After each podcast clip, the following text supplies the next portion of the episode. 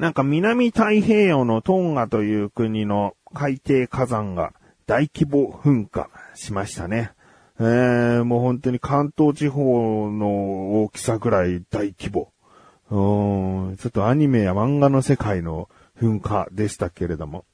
えー、太平洋ということで日本にもこう津波の影響があるんじゃないかってことでね。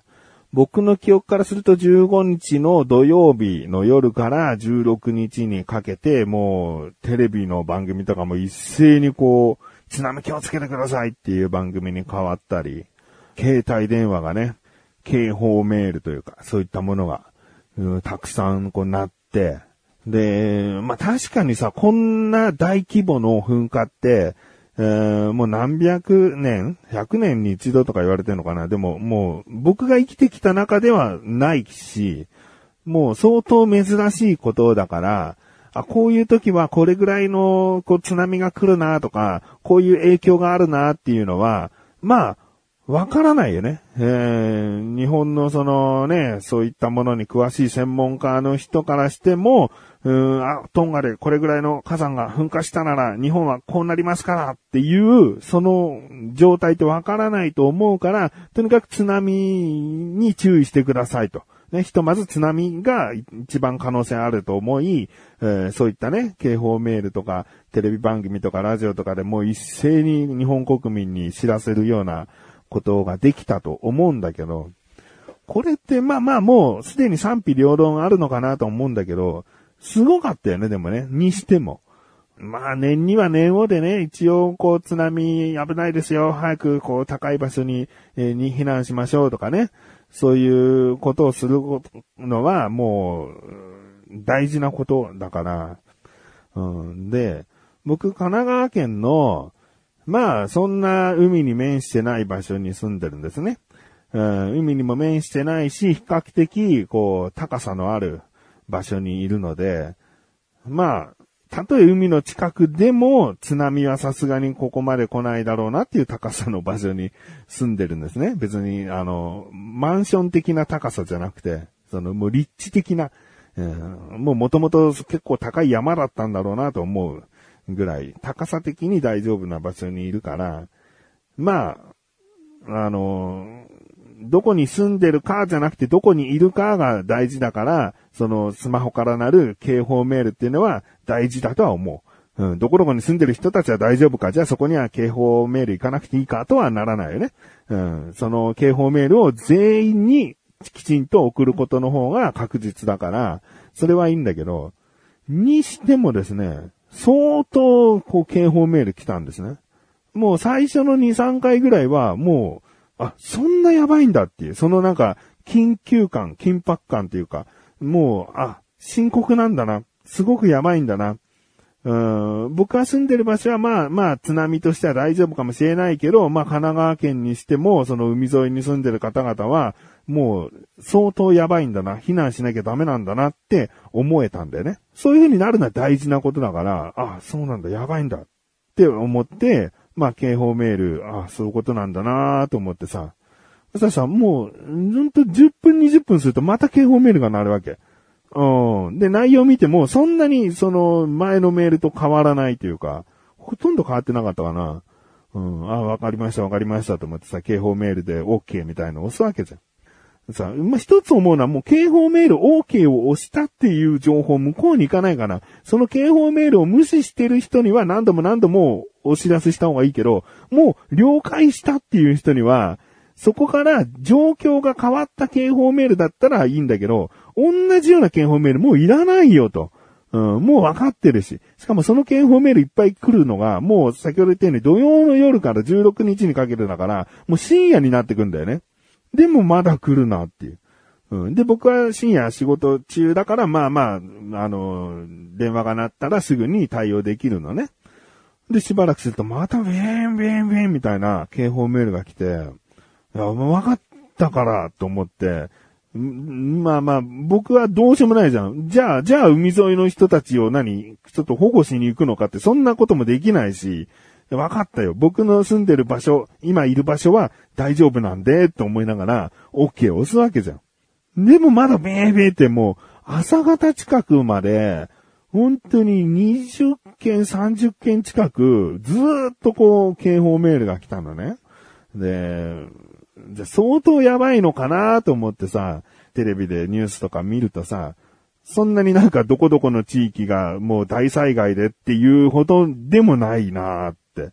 うん。あれなんかすごくやべえぞ、すごくやべえぞって言った割にはそうでもないな。でもまあ、ね、トンガでそういった大規模の噴火が起こることなんて過去になかったわけだから、日本にどういう影響が及ぼすのかっていうのはわからないこと、まあこれはしょうがないんだよな。うん、もう何もなかったってことでよかったじゃないか。ね、何かあった。ああ、警報メールとかテレビでそんだけこうニュースにしてくれてありがたかったなっていうのも、うん、いい、いいけど、どちらかといえば何もないのが一番いいことだから、まあまあよかったのかって思ったんだよね。にしても警報メールすごかったけどな。なんか夜寝れない人いたんじゃないかな。僕は仕事してたからいいけど、神さんなんかさ、スマホ2台持ってて、息子のスマホとかもなのかな？だから3台ぐらいもう、あの、警報メール鳴るたんびにさ、OK をしてさ、うん、対応してたって言うし、だからね、寝れなかった人いるんじゃないかなって思うんだよね。うん。でさ、まあまあ、まあ大げさだったんじゃないかってちょっと思っちゃったんだよね。うん、そしたらさ、なんか神奈川県下手こいてたんじゃんっていう ニュースを最近見た。うーん、なんか、神奈川県は、県内16市町に対し、計600回以上も緊急速報メールを配信してしまったと。うん、システムの委託業者によるプログラム設定のミスらしくて、県以外、神奈川県以外の津波情報も更新されるたびに速報メールをなんか送ってたらしい。うん、で、一人当たりだいたい、まあ多くて30回ぐらいの速報メール、緊急メールが送られてしまったと。で、やっぱり、そういった、まあ神奈川県民なのかな？もう深夜に突然なるわけじゃん。うん、だから別にそのね、1回2回は、あ、こういう状況なのかっていうことで起こされようが何されようがさ、まあまあ、そういった事態を知ることは重要だからいいんだけど、もう何でも何でも来るのはどうなんだっていう、うん。そしたら、どうやらもう神奈川県のそのメール配信のプログラムがおかしかったという。で、県知事がね、あの、代表して、えー、謝ってたんだけど、なんか県知事も最後こう、ツイッターで謝ってたんだけどね。最後、私自身も寝不足ですって一言添えちゃったもんだから、今度県知事がえー、炎上するというね。別にもうね、すいませんでしたっていうことだけでいいのよね。私自身も寝不足ですなんていちいちね、私も被害者ですみたいなことをね、言わなくていいだろうっていう、えー、ことだったらしいですね。うん。まあまあ、あのーいいんだけど、これが、こうさ、慣れちゃうと、結局、こう、ね、前の、トンガの時の緊急メールも、何もなかったから、もう今回も平気だろう、みたいな気持ちがだんだんと作られてきちゃうのが怖いよね。いざ本当に大きな津波が来るってなっても、もう今までそんなでも大したことなかったしって気持ちが作られちゃうのが、こう、ちょっと怖いところだよね。だから本当にこう、まあその判断難しいけど、もう一番はもう世界中大きな災害が起こらないことを祈るってことですね。うん、ということで、そういった意味でも世界平和を願っている自分がお送りします。菊師匠のなだらか向上心。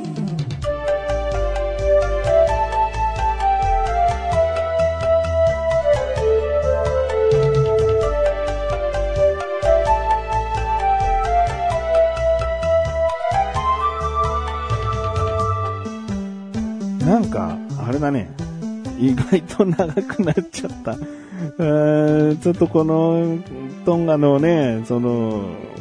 噴火について話そう、触れようぐらいの気持ちだったんだけど、結構長くなっちゃったなあじゃあもうちょっと、これから話す話も絶対長くなっちゃうんで、トンガの話しましょうかね。トンガというか、警報のね。うん、で、津波もさ、2段階あるわけですよ。注意報と警報が。で、僕ずっとなんか、こう、どうなのって思うきっかけの大きな部分がさ、ずっと注意報だったよね。うん、ずっと注意報なのに、テレビの番組ね、土曜日の夜なんかはもう笑い番組とか他のなんか、えーニュースではない番組とかがさ、どんどんこう、緊急番組に変わっちゃったよね。うん、他にもこう、日曜日の番組なんかずっと日本地図がさ、隣に置いてある番組多かったよね。でも、どこもかしこもほとんどが、こう、注意報なんだよね。うん、注意報なのかっていうね。そこがなんか、なんかそんなにすごくないんじゃないかとも思わせちゃうじゃん。あれ2段階が良くないのかもね。注意報、警報っていうのがね。だからあの、わかりませんけどっていう警報があると一番いいかもしれないね。だってわからないから注意報にしてんだよね。きっとね。実際、うんこの規模なら注意報、もう深刻なら警報みたいな基準があるのかもしれないけど、この、ちょっとわかりませんっていうレベルの警報が欲しいんじゃない？その言い方として。うん、2種類じゃね、うん、警報はもう絶対に気をつけなきゃいけないって意識あるけど、注意報ってちょっとやっぱ弱いもんね。でも注意報と警報の間ぐらいの気持ちで、えー日本の皆さんいてくださいねって思ってると思うんだよね。うん。だからずっとあんなにテレビの画面でさ、日本地図出してたりさ、うん、してたと思うんだよね。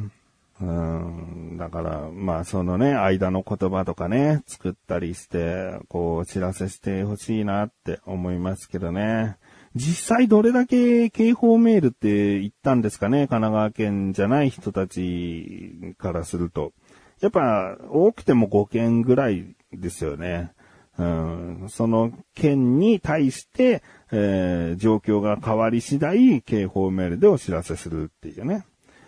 でもやっぱでも改善策としたら、状況が変わったらその都度だと思うけど、そのなんか警報メールは一回 OK みたいな、スマホにタッチした、起きてる、ね、何かもうそれを理解した、把握したっていうアクションをした人には、送らなくてもいいと思うんだけどね。あれやっぱ、仕事してたりさ、あの、スマホで何かをしてる人とか、え音を出しちゃいけない場所にいる人からしたら、すごいこうやっぱり煩わしいものになっちゃうから、そこなんか改善してほしいよね。うん、非常に緊急な場合、有効的な手段だなとはもう思ったし、思ってるしね。日頃から、あ、こういうことができるんだ、スマホ持ってるとって思うから、そこの部分はいいんだけど、やっぱりこのぐらいの、うん結局そんな大きな被害なかったなって思わせるような結果の時に、それが行われて、こういうことが続いてしまうとっていうね。うん。なんかずっと同じ話しちゃってるね。うん。こういう話はやっぱあれだね。あのー小高が帰ってきてね、小高カルチャーで話すといいのかもしれないね。小高とかがいてくれると、まあ、またね、違った会話にもなったのかな。なんかやっぱこうやって一人で何かに対して不満を言うと同じこと言っちゃう可能性もあるし、うん。まあまあ、今回は、そういった回になってしまったなエ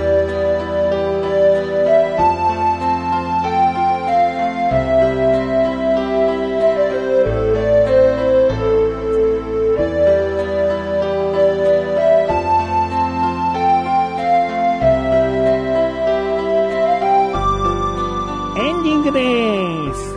お知らせです。楽しく読の YouTube もね、ぜひ見てくださいね。えー最近ですと、えーお菓子買うだけで満足っていうね。しばんちゃんがなんか買い物をしたところで満足しちゃうと。うん本とかね、プラモデルとか買うらしいよ。だけど買って終わっちゃうんだって。えーそれどう思いますかっていうのを僕が話してますので。えー気になるという方はぜひ聞いてみてください。見てみてください。ということで、なんだらここ女子は毎日強ぶこちです。それではまた次回お会いいたい菊池処理したメガネたまりでもありお疲れ様で